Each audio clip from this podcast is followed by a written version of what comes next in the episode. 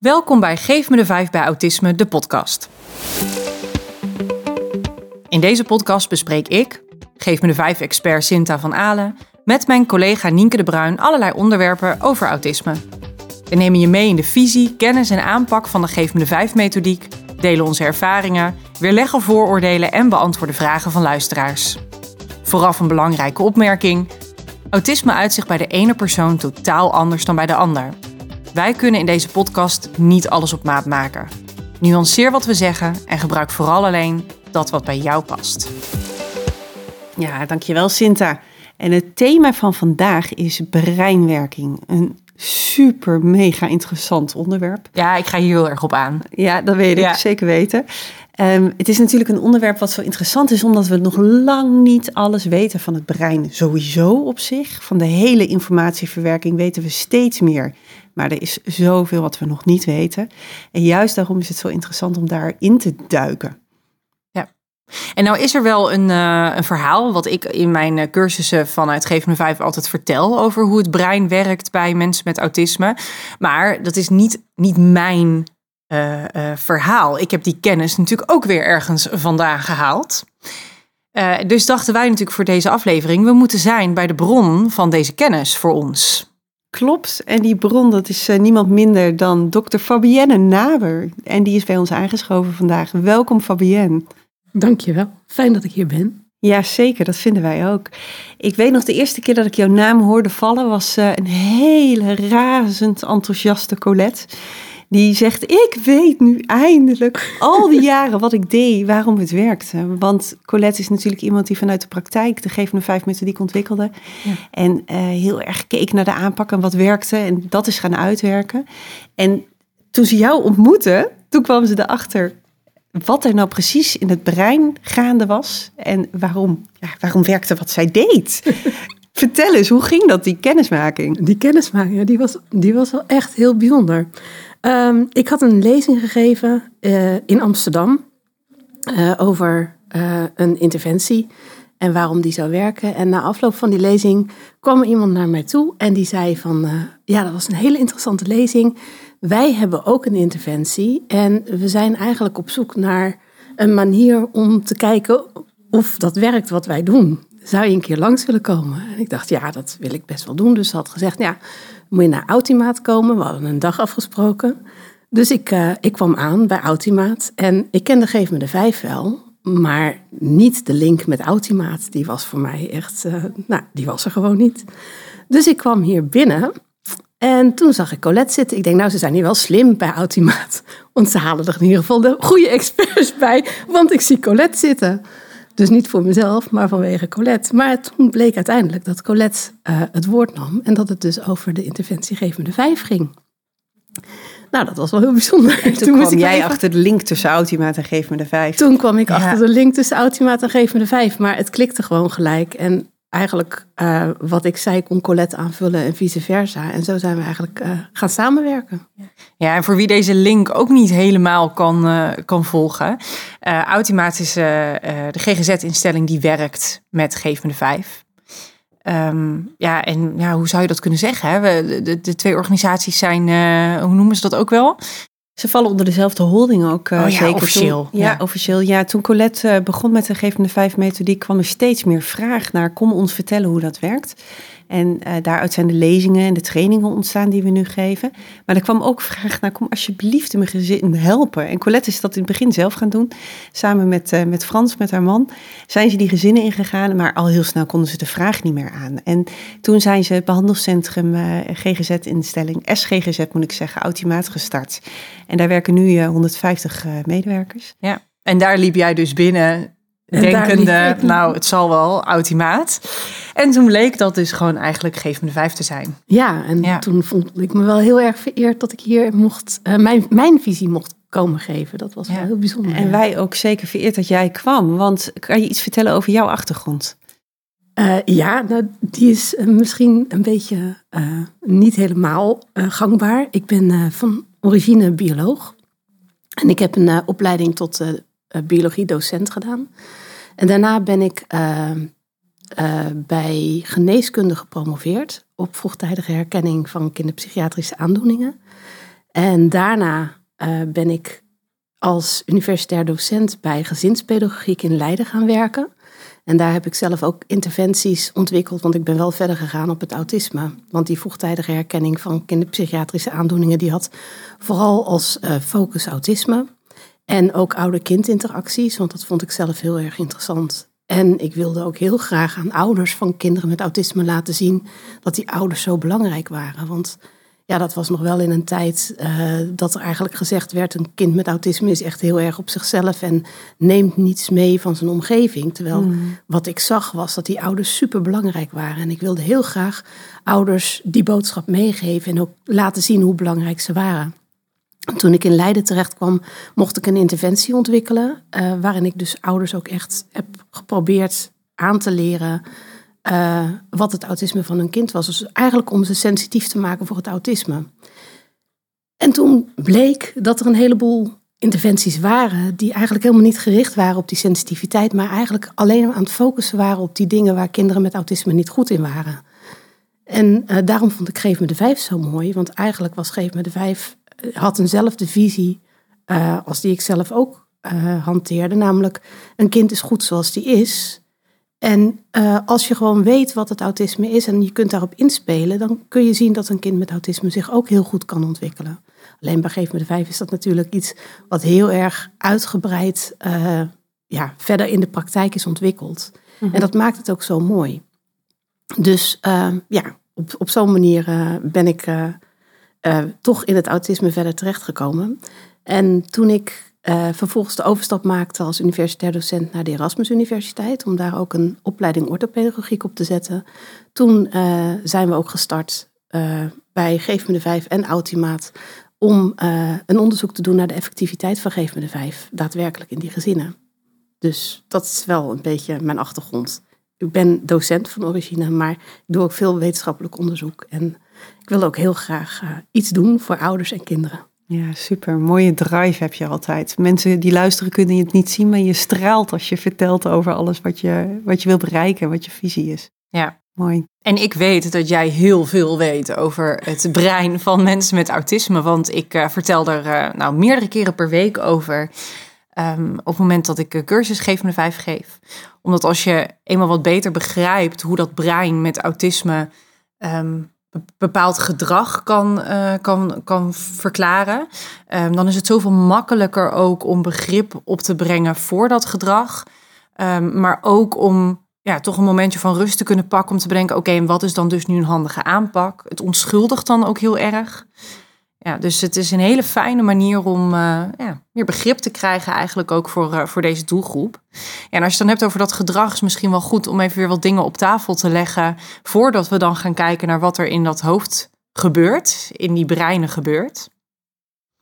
Uh, want het gedrag is natuurlijk op basis waarvan de diagnose wordt gesteld. Ja, zeker. Ja. Ja, dus dat is echt puur buitenkant. Dus het feit dat we weten op heel veel vlakken wat er gebeurt in het brein, Um, ja, dat staat eigenlijk bijna helemaal los, als ik het goed heb, hè, van, van hoe een diagnose, tenminste als ik het goed heb, ik weet hoe een diagnose wordt gesteld, maar um, daar, daar komt volgens mij heel breinwerking helemaal niet bij kijken. Nou ja, het gedrag wat je vertoont is natuurlijk wel de manier uh, waarop informatie wordt verwerkt. En daarin komt het brein natuurlijk wel kijken. Alleen waar er helaas in onze gezondheidszorg weinig tijd voor is, uh, is dat je uh, gaat kijken waar het gedrag geplaatst kan worden in de volledige context. Ja. En het is vaak de context die het gedrag bepaalt. En dan is het de informatieverwerking die de uiting van het gedrag vervolgens bepaalt. Dus het, het zijn een aantal dingen samen. En eigenlijk wordt er maar naar één symptoom gekeken. En op basis daarvan wordt een diagnose gesteld. Terwijl een symptoom kan ook vanuit iets heel anders komen. Dat is misschien een beetje plastisch. Ik kan er een voorbeeld van geven. Stel, je gaat uh, solliciteren in een andere stad. En um, je wil die baan heel erg graag hebben. En je hebt het helemaal van tevoren voorbereid voor jezelf. Dus je hebt uh, bedacht van nou, ik uh, ga eerst met de bus naar het station. Dan heb ik die trein nodig. En daarna is het nog twaalf minuten lopen naar de plek waar ik moet zijn voor die sollicitatie. Maar we weten hoe het soms gaat in het openbaar vervoer. Dus ik plan het ruim in. Dus ik zorg ervoor dat ik een trein eerder heb. Mocht er iets gebeuren, dan heb ik nog ruim de tijd.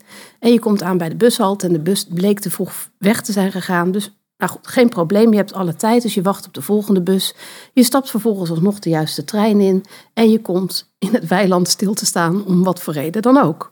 En er wordt omgeroepen, ja helaas, we kunnen niet verder. U staat hier te wachten uh, totdat er bussen komen en die vervoeren u dan naar het eerst dichtstbijzijnde station. Nou, uiteindelijk kom je op het station waar je moet zijn, vijf minuten voordat je gesprek begint. En je denkt, ja, wat moet ik nou? Ik kan nog een fiets halen, maar daar staat ook al een hele rij. Dus je rent met je tas achter je aan, vliegend, je jas oh, half open. Ik krijg het steeds warm hier. ik krijg je ook echt stress van. Ren je naar de plek waar je uiteindelijk die sollicitatie hebt en je komt daar die kamer binnen, zeven minuten te laat. En die persoon zegt, ja, u hoef ik niet, want we hebben iemand nodig die heel erg secuur is en u heeft waarschijnlijk ADHD. Oh. Ja, maar is het dan dat iemand heel chaotisch is en niet kan plannen? Of is het de omstandigheden die uiteindelijk het gedrag bepalen? En ik denk dat laatste is eh, zo overduidelijk hier, maar daar heb je wel tijd voor nodig. Die context is zo belangrijk, zeker met diagnostiek, um, ja. dat je daar toch wel rekening mee moet houden. Ja. Ja, en er wordt natuurlijk wel echt heel erg naar, uh, naar gedrag uh, gekeken. En wij hebben um, eerder hebben wij in een podcastaflevering aan Colette gevraagd. Um, wat in haar woorden nou autisme is. En dan ben ik wel nieuwsgierig. Colette heeft daar uh, heel veel van haar ervaring natuurlijk uit de praktijk gehaald en heeft ze toen ook over verteld. Jij hebt ook heel veel wetenschappelijk onderzoek gedaan en vanuit de biologische kant. Dus hoe zou jij dan vanuit die visie of vanuit die visie, vanuit die ja, bril eigenlijk, uh, verwoorden wat autisme dan is? Ja, um, autisme is inderdaad een uh, informatieverwerkingsmanier die net iets anders is dan de meeste mensen hebben. Maar tegelijkertijd is het niet iets wat heel exceptioneel anders is bij mensen met autisme uh, dan, uh, dan bij mensen zonder autisme. Want de opbouw van het brein met alle verschillende elementen en onderdelen is wel gelijkend aan elkaar. Alleen de neuronenpaden, de manier waarop informatie van de ene kant van het brein naar de andere kant wordt verstuurd, die is op een andere manier aangelegd. Eigenlijk veel chaotischer, waardoor het lastiger wordt om altijd op dezelfde manier dezelfde neuronenpaden te gebruiken en op dezelfde manier die informatieverwerking in het brein te laten plaatsvinden. En als je dan gaat kijken in de wetenschappelijke literatuur, dan zijn er heel veel wetenschappers geweest die bezig zijn geweest op kleine stukjes van het brein om in te zoomen of daar iets anders aanwezig is bij mensen met autisme dan bij mensen zonder. En dan blijkt eigenlijk dat er acht specifieke plekken zijn in het brein die ja, net anders uh, functioneren. Maar daar kunnen verschillende oorzaken voor zijn. En de meest belangrijke oorzaak daarvoor is dat de opbouw van die neuronenpaden wat meer chaotisch is. En daardoor krijg je meer verstrooiing eigenlijk van de informatie, waardoor je andere uitkomsten kunt krijgen. We hebben gezien dat sociale informatie op een andere manier wordt verwerkt. Dat is de STS, de Superior Temporal Sulcus. En die zit vlak achter je oren. En dat is heel, een heel belangrijk gebied met betrekking tot sociale interactie. En we hebben gezien bij mensen met autisme dat die STS eigenlijk anders werkt, vaak minder actief is. Waardoor je dus ook een, een, ja, op een andere manier sociale informatie verwerkt. En dat heeft vervolgens een effect op de ontwikkeling van je zelfbeeld, eh, maar ook op sociale interactie met andere mensen. En dan zijn er nog een aantal andere plekken, bijvoorbeeld de thalamus. Dat is het plekje waar informatie doorgegeven wordt van het onderbewuste naar het bewustzijn. Maar omdat je bij autisme ehm, uh, informatie niet altijd op dezelfde manier op de juiste plek tegelijkertijd krijgt, zie je dus dat die thalamus bij mensen met autisme eigenlijk veel drukker is. Dat er veel meer uitwisseling van informatie plaatsvindt. En dat is eigenlijk het zoeken naar de juiste puzzelstukjes uh, wat daar plaatsvindt. Nou, dat is iets waar hele specifieke uitslagen in wetenschappelijk onderzoek uh, bij zijn, dat dat echt anders is bij mensen met autisme ten opzichte van mensen zonder autisme. Ja, en dat heeft gevolgen voor andere uh, plekken in het brein en het functioneren daarvan. Dus eigenlijk is het een informatieverwerkings, ja, je zou kunnen zeggen probleem, maar dat, ik, ik vind een probleem een, een lastig woord, want het is gewoon de manier waarop informatie wordt verwerkt in het brein. En dat is voor iedereen individueel en voor iedereen dus ook goed. Alleen als je autisme hebt, is het wel fijn dat de omgeving soms ook rekening houdt met de manier waarop jouw informatie wordt verwerkt. En daar een beetje in kunnen ondersteunen. Ja. Heel verhaal. Eh, ik kan het goed volgen. En wat nou in mijn hoofd echt naar boven komt als vraag, is dat ik me echt afvraag, waar ligt dan de grens? Wanneer ligt de grens in het brein tussen of je dan autistisch bent of niet? Is die er? Nou, het is, het is wel. eh, kijk, als je stress hebt, dan, dan eh, doe je ook andere informatieverwerking. Dan sta je in de overlevingsstand. En dan ben je eigenlijk alleen maar vooral die informatie aan het verwerken die jou kan helpen met overleven. Maar dat geldt eh, voor iemand met autisme op precies dezelfde manier. Alleen iemand met autisme die informatie op een andere manier verwerkt, heeft veel meer stress. Mhm. Als je gaat kijken naar die eh, verstoringen in de informatieverwerking, die komen bij iedereen voor. Het is alleen de, de mate waarin die verstoringen plaatsvinden en de intensiteit en de hoeveelheid in combinatie met elkaar, die uiteindelijk het functioneren zo lastig maakt, dat het gewoon heel moeilijk wordt om goed te kunnen blijven functioneren. En als je tegen allerlei eh, problemen op gaat lopen, dat het functioneren eigenlijk belemmerd wordt, ja, dan ga je op zoek naar oorzaken en dan kom je vaak terecht eh, in, in diagnostiek. Ja, dat is ook wel iets wat ik vaak, eh, vaak benoem op het moment dat je mensen hebt. En dat ja, gebeurt gewoon op de gang ergens of op een feestje of waar je ook mensen treft. eh, dat er grapjes worden gemaakt. En van ja, ja, ik ben een beetje autistisch, want ik eh, doe het zo of zo. Of ja, hè, ik wil nu, ja, het moet nu per se op mijn manier gaan. Dat. Ehm, en het, het klopt dus feitelijk gezien wel, we hebben allemaal die, die breinwerking en het gaat allemaal wel een keer mis. Maar ik denk echt dat het, het grote verschil waarom dat grapje zeg maar gewoonweg niet klopt en te kort door de bocht is en soms ook echt als onprettig wordt ervaren door anderen, is echt dat de, de cruciale factor is dat het een belemmering is voor je dagelijks leven. Ja, dat klopt. En zo'n belemmering eh, dat, je er, ja, dat je er echt gewoon problemen mee Ja. krijgt. Niet alleen omdat andere mensen jou niet kunnen volgen, maar omdat jij zelf tegen eigen grenzen aan gaat lopen eh, en daardoor eigenlijk steeds minder goed kunt gaan functioneren. Ja. Want er zijn ook echt wel mensen eh, met autisme-kenmerken die in een omgeving wonen of, of een omgeving hebben die zo gestructureerd is dat ze helemaal geen last hebben van die klachten. En als je daar nooit tegenaan loopt, ja, dan krijg je ook nooit een diagnose. Ik ken ook mensen met autisme die juist houden van geen structuur. Dat klopt, die zijn er ook. en die zetten zich daar ook heel erg tegen af. En daar kunnen verschillende redenen voor zijn. Ja, het leuke is dat die mensen hebben wel... De chaos kan, kan ook je structuur zijn of zo. Dat ja, dat, ook, dat klopt. En Ja. daar kan je ook gewoon heel goed eh, in kunnen functioneren als dat is zoals je bent. Want weet je, net zoals bij mensen zonder autisme is iedereen gewoon een individu. En is iedereen ook gewoon zichzelf. En eh, wat wij beschrijven in de maatschappij als zijnde wat autisme is, dat is heel erg eigenlijk nog steeds eh, gebaseerd op wat er eh, eh, door, door Leo Kanner beschreven is in de jaren 40 van de vorige eeuw. Hmm. En gebaseerd is op onderzoek wat voor het grootste gedeelte jongens betrof. En in een hele andere tijdsetting. Dus ja, dit, dit beeld is eigenlijk niet meer eh, zoals het echt is in onze huidige maatschappij. Nee, klopt. Ja. Nee, dus als je, als je kijkt, het, het, het, gedrag van, van het autisme, daar, ehm, nou, daar, daar- zoomen we nu niet heel erg op in. En er komen wat voorbeelden langs, maar het gaat natuurlijk vooral om dat brein. Ja, we zien dus dat het gedrag is echt iets wat voortkomt uit ehm, acht storingen ehm, die kunnen plaatsvinden in het brein. Waarvan dus vooral die gefragmenteerde informatieverwerking en die, die STS en die thalamus, die spelen een hele grote rol daarin. Ja. Ehm, maar ja, het ziet er alsnog uit- uiteindelijk voor iedereen anders uit. En ik denk dat iedereen, ja, waaronder wij zelf, ervaren al die storingen ook wel eens. Maar het moet echt een belemmering zijn voor het dagelijks leven. Eer dat je op zoek gaat naar de oorzaak en dan dus wellicht op een diagnose uitkomt. Ja. ja dat is wel interessant, want als je, ehm, als je dat zeg maar hoort en je, en je wist niet dat, dat, er, dat je echt in het brein, dat er echt ja, ge- ge- gevonden is gewoon dat daar dus dingen eh, gebeuren. Ja, dan komen veel mensen ook meteen tot de logische vraag. En nu ik weer zo zit te luisteren, denk ik, ja, ik snap hem wel. Ehm, zou je dan dus kunnen stellen dat op het moment dat je iets, iets inzet, zoals een methodiek van Geef me vijf of iets anders wat voor jou helpend is, ja, kun je dan op die manier zeggen, nou dan, dan veranderen we dat in het brein en dan eh, is het opgelost. ja, heel zwart-wit is dan de vraag: kun je dan dus autisme genezen? Maar die gaat misschien wel heel ver. Maar, maar zou je dan dus ook dat brein kunnen veranderen? Zo'n chaotisch netwerk, kun je dat niet meer chaotisch maken? Die vraag krijg ik heel vaak, maar ik ben dus.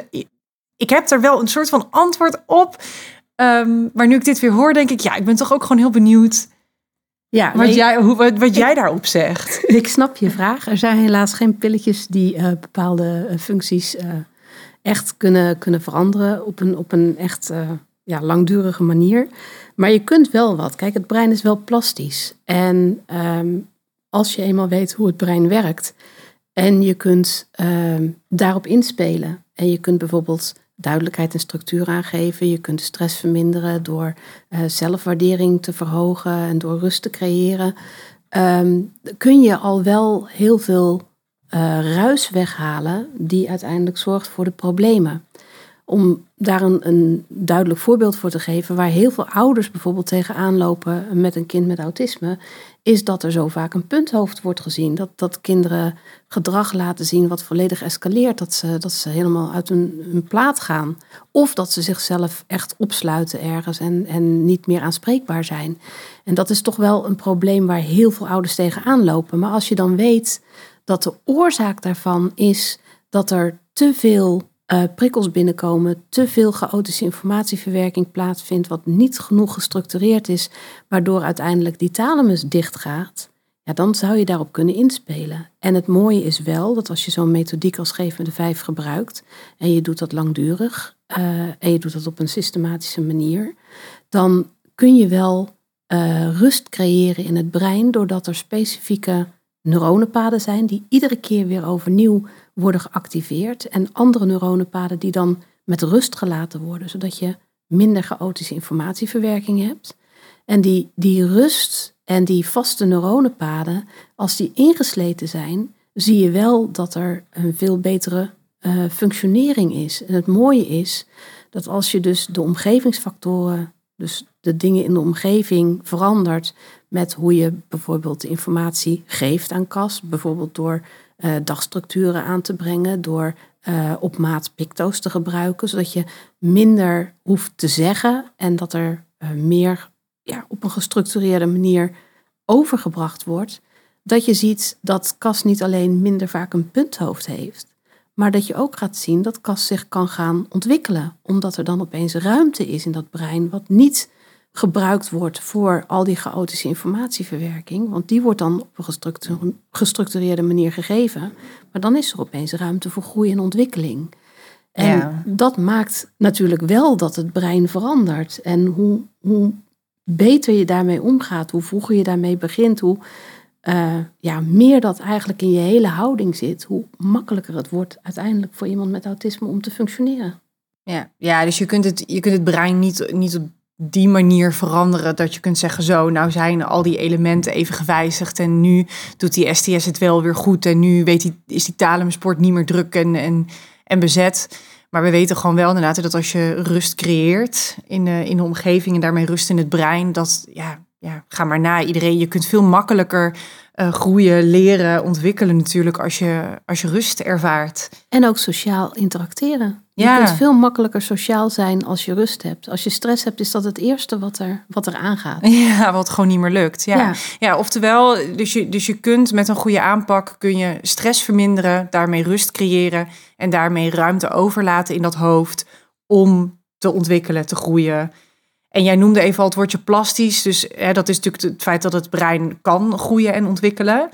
Um, nou ja, dat is iets waarvan ik weet dat dat altijd voor kinderen makkelijker gaat dan voor volwassenen. Dus dan heb ik nog een zijlingse vraag voor je. Dit, het lijkt mij, dit kan dan toch ook gewoon voor uh, volwassen mensen. Ook als jij pas later een diagnose hebt gekregen. Dit kan op elke leeftijd. Al ben je 80, op het moment dat je duidelijkheid en structuur gaat krijgen, dan wordt, er, wordt het makkelijker in het brein om informatie uh, te verwerken. En dat maakt het ook zo mooi. En tegelijkertijd, als je goed kijkt naar het gedrag van iemand met autisme, dan zie je ook dat ze daar eigenlijk om, uh, om vragen. Want vaak houden ze vast aan de dingen die ze kunnen, houden ze vast aan uh, hun eigen rituelen, dagelijkse uh, ja, patronen. indelingen, patronen. En dat doen ze niet omdat ze dan dwars willen zijn of zo. Maar dat doen ze omdat ze op die manier een vast neuronenpad ingeslagen zijn. En dat dat dus gewoon heel veel informatieverwerkingsproblemen voorkomt. Maar ja, dat wil je natuurlijk niet. Je wil niet dat ze altijd allemaal alleen maar eh, hun eigen vaste dingetjes doen. Maar als jij als omgeving dan heel veel meer van die structuur aanbiedt, ja, dan krijgen ze weer ruimte om meer flexibel te kunnen zijn. Ja. Ja, dus als, je, als die flexibiliteit gewenst is voor iemand zelf of vanuit de omgeving, um, dan kan het dan kan het. Maar hoe vroeger je ermee begint, hoe makkelijker het is. Want als je begint met die duidelijkheid en structuur op je tachtigste, dan wordt het lastiger om ook dan is er, om te gaan. is er heel veel mogelijk. Ik denk de Gevende Vijf Methodiek is heel erg gericht inderdaad op het bieden van bepaalde uh, structuren, basis, waardoor je inderdaad die neuronenpaden, vaste neuronenpaden ingesleten worden. Ja. Maar tegelijkertijd biedt dat inderdaad juist heel veel flexibiliteit. En dit is iets waar iedereen altijd zegt, huh, hoe kan je nou met structuur mensen flexibel maken? Waar zit dat? Maar dat zit hier juist en als je een basis hebt, dan kan je op die basis vervolgens steeds meer uitzonderingen gaan bouwen. Precies, en je hoeft niet meer na te denken over die basis. Dus er is ruimte voor die uitzondering. Ja, klopt. en soms is het inderdaad zo dat er een bepaalde rigide structuur is gebouwd. Hè, dat iemand dat voor zichzelf heeft gedaan, wat heel onhandig is. Heel erg ingesleten neuronenpaardje heb je dan. Ja, ja mhm. zeker. En waar, je dan, waar de omgeving heel erg last van heeft, of die persoon zelf eigenlijk, die zegt, ja, ik doe dit elke keer op deze manier, maar het is helemaal niet prettig voor me. Uh, en dan is het een kwestie van, oké, hoe kan je dan een nieuw neuronenpad gaan inslijten? En ik zeg nu neuronenpad, maar we zeggen heel vaak snelwegen en zandweggetjes. Hè? Dat vind ik ook altijd zo lekker klinken. Dat je gewoon, als je een zandweggetje hebt, is een neuronenpad wat nog niet vaak gebruik heeft, eh, gebruikt hebt. En hoe vaker je zo'n zandweggetje neemt, hoe elke keer asfalteer je het een beetje meer. Tot het op een gegeven moment een mega snelweg wordt. Waar je veel sneller over gaat, dan hoef je er inderdaad niet meer over na te denken. En dat is precies wat je doet. Want als je dus een ingesleten neuronenpad hebt en je zegt, die is niet handig, ga je hem vervangen. Maar ja, dat vraagt dus elke keer weer datzelfde nieuwe zandweggetje nemen. Om elke keer weer een laagje asfalt eroverheen te gooien. Nou, en dat kost tijd, maar dat kost dus ook energie. Ja. En ehm, uh, als mens zijnde, uh, zonder dat we dat bewust doen, kiezen we eigenlijk altijd voor de weg van de minste weerstand. Simpelweg omdat dat de minste energie kost. Dus het is makkelijker om te blijven hangen in de gewoontes die je hebt, omdat dan de informatieverwerking wat, wat makkelijker gaat. Dus je moet wel ook echt bewust zijn van het feit dat je dingen wil veranderen. Maar als je bewust bent van het feit dat je dingen wil veranderen, uh, dan, dan is er ook een motivatie en dan doe je dat dus ook. Ja. Maar het werkt dus eigenlijk ook alleen als je het zelf wil. En niet als iemand anders het wil. Want de motivatie moet uit jouzelf komen. Want jij bent degene die die energie erin moet steken. Nou, je moet het wel weten. Weet je, laatst sprak ik een volwassen vrouw. En die, dat is iemand die denkt enorm associatief. Die heeft ook zo'n heerlijk creatief, chaotisch brein. Echt fantastische, intelligente vrouw. En, maar die blijft maar praten. En die praat over een bepaald onderwerp en dan gaat ze naar de volgende. En weer naar de volgende en naar de volgende. En ze heeft er zelf heel veel last van. Alleen niemand had er nog ooit uitgelegd dat je dat kan veranderen. Dat je ook tegen jezelf kan leren. En dat is die prachtig mooie aanpak van ons. Dat je tegen jezelf gaat zeggen elke keer weer, stop.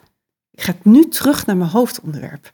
Ik ben dit aan het vertellen. Dit is mijn focus. Hoe? Ik ga weer een paadje in. Stop terug. En die stop terug, door dat elke keer te doen, leer je op dat snelweggetje te blijven, leer je te focussen. Maar als je het niet weet, dan kan je het niet doen. Nee, precies. Je moet het wel weten. Maar deze mevrouw is waarschijnlijk wel heel erg gemotiveerd om het te doen, want ze had er zelf last van. Zeker. Ja, zeker. Ja, en het is echt hoe vaker je iets doet natuurlijk. Het is eigenlijk ook heel logisch, hè? Hoe vaker je iets doet, hoe beter het inslijt. Ik had vorige maand kwam ik ergens een, eh, een cursus geven. En die mensen die hadden daarvoor al, al een tijdje geen cursus gehad. Dus die moesten echt weer even opgefrist worden.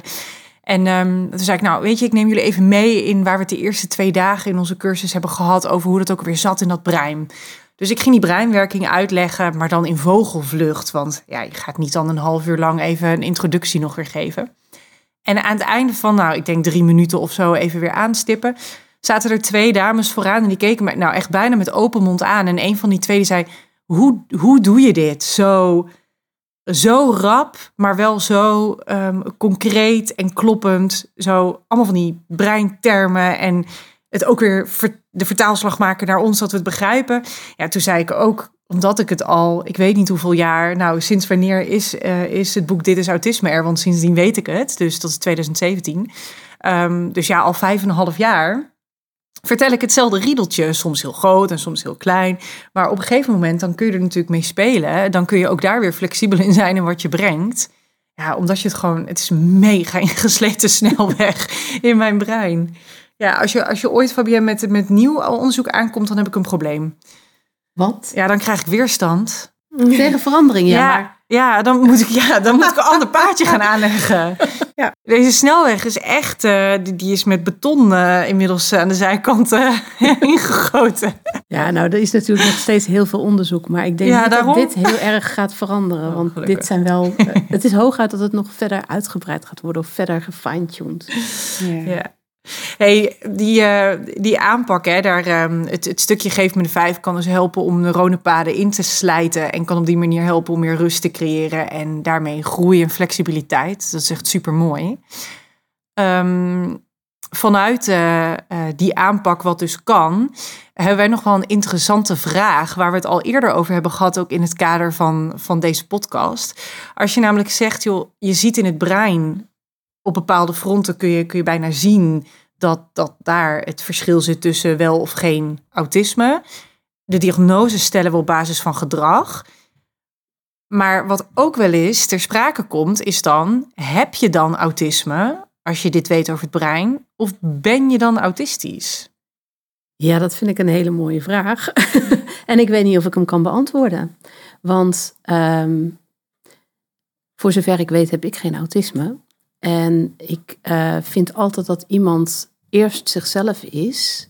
En dat als er sprake is van een probleem, dat het niet het probleem zelf is die de individu bepaalt. Dus ik denk niet uh, dat iemand. Uh, ja, het, het, zeggen van iemand is een autist, dat vind, ik, dat vind ik veel te ver gaan. Tegelijkertijd zijn er ook genoeg mensen met autisme die zichzelf zo bestempelen omdat ze dat makkelijk en handig vinden. En wie ben ik dan om daar iets van te vinden. Ja, en wat mensen ja, dan zeggen als toelichting is: ik ben autistisch, uh, omdat het een onderdeel van mij is wat nooit weggaat. Dat is het argument wat ik hoor. En die kan ik ook heel goed begrijpen. Daarom, dus wie ben ik om dan te zeggen dat ik dat niet uh, zo wil zeggen? Het is alleen dat als ik het erover heb, dan zal ik nooit zeggen uh, dat hij of zij als autist want dat ja, vind ik vanuit mijzelf uh, niet oké, maar niet... Waar zit hij dan in? Waarom voelt die voor jou net niet oké? Nou, hij is helemaal oké als iemand uh, die autisme heeft dat uh, zo zelf ook gebruikt. Dat vind ik helemaal, dat, dat mag iedereen zelf -huh. weten. Het is voor mij denk ik meer vanuit respect dat iemand wel als eerste een persoon is. -huh. En -huh. dat een informatieverwerkingsprobleem weliswaar een groot onderdeel is van hoe iemand in het dagelijks leven functioneert, maar dat iemand niet, bij wijze van spreken, de informatieverwerkingsprobleem zelf is. Nee. Dus het, het is denk ik meer uh, vanuit die zienswijze, maar niets met een bepaald oordeel of veroordeel erin. Nee, ik, ik denk dat we deze vraag stellen omdat wij zelf hier ook zoekende in zijn hoor. Het is ja, ook, ik denk daarom... de hele wereld met ons, met en zonder en autisme. Dit is een discussie die wel vaker ja, weer opleidt, zeg maar. Um, uh, en misschien is het antwoord ook gewoon dat het inderdaad een heel persoonlijk ding is hoe het voelt. Ik denk dat dat voor iedereen wel zo is. Kijk, het is natuurlijk wel zo dat als je een lezing geeft of, of je praat de hele tijd over autisme, dat het natuurlijk wel een stuk makkelijker is als je het hebt over de, autis de, de, de, de, de, autistische eh, persoon of zo, dan dat je zegt iemand met autisme. Dus dat je daar een verkleining of een, een versimpeling van maakt, simpelweg om om uh, de spraak te vergemakkelijken. Ja, dat kan ik me ook wel voorstellen. Maar ik denk echt dat het voor iedereen individueel is. En zolang dat niet is uh, met een, een, veroordeling erin, uh, vind ik ook alle variaties en vormen oké. Okay. Ja, mooi. Misschien moeten we toevoegen dat iemand een autistisch brein heeft. Als iemand dat fijn vindt. Ja, maar dan alsnog is het een brein zoals allerlei andere mensen ook hebben. En zijn het dan weer de de problemen in die informatieverwerking zelf. Ik, ik, ik, ja, vind dit een hele ook, lastige. Ja, is misschien ook nog te zwart-wit. Een autistisch brein, want niet dat hele brein is autistisch, maar dat het brein verwerkt informatie gefragmenteerd en dat hoort bij autisme. Nou, en het is ook nog eens een keer contextafhankelijk. Want als je trekt dus een heel leuk gezicht.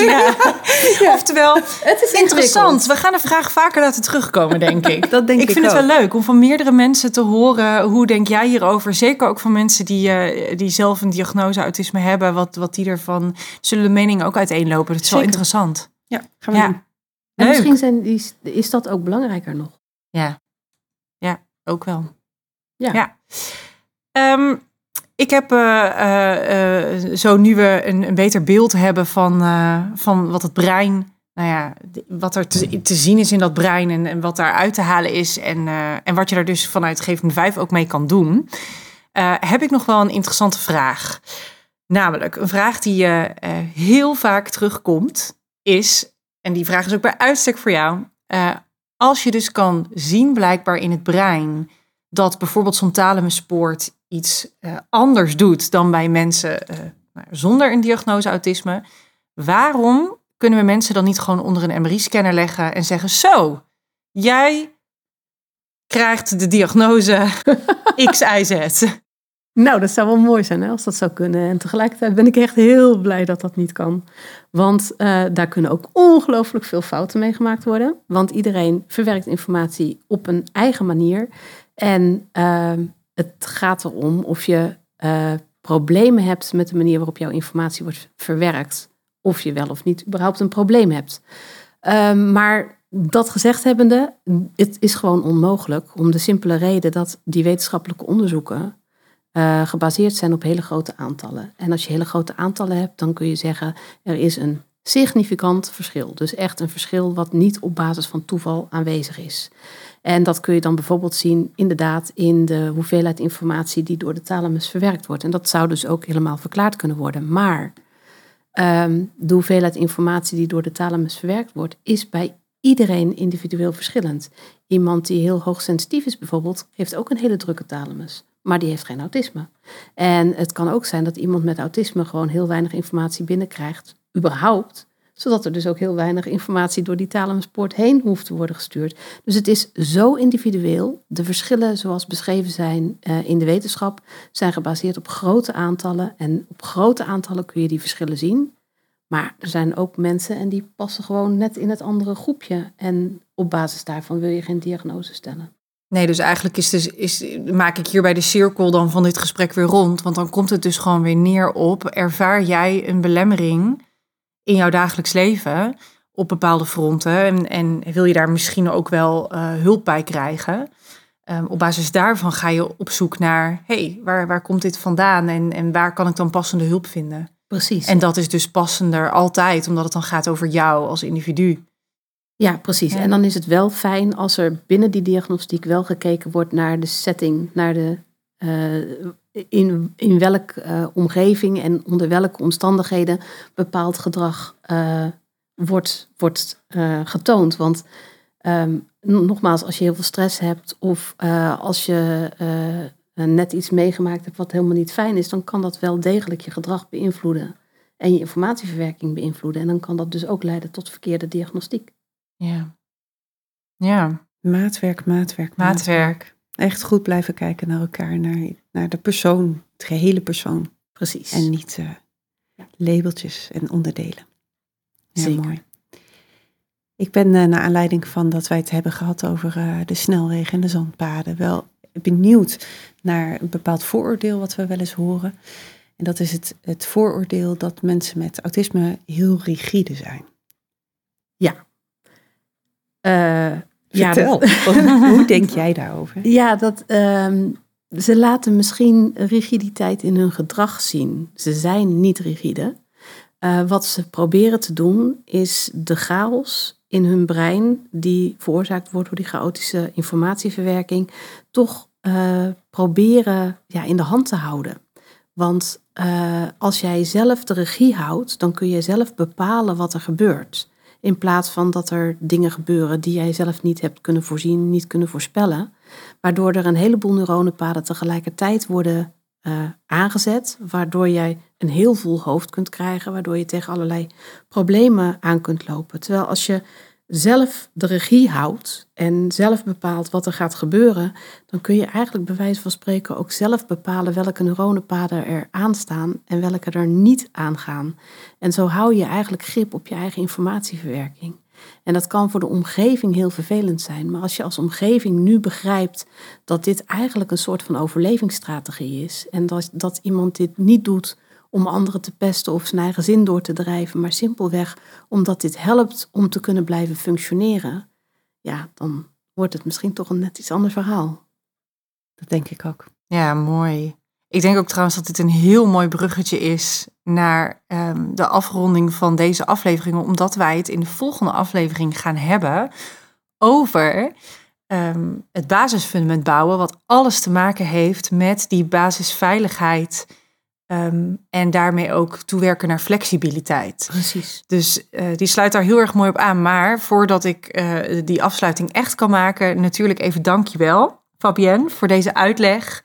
En uh, het meenemen om, om het, ja, het autisme nog weer verder uit te diepen op het gebied van brein. Dankjewel. Ja, dankjewel Fabienne. En we gaan je zeker nog vaker uitnodigen. Oh, dat is heel ja, we hebben echt nog wel meer vragen die, uh, die we willen stellen en uh, onderwerpen om uit te pluizen.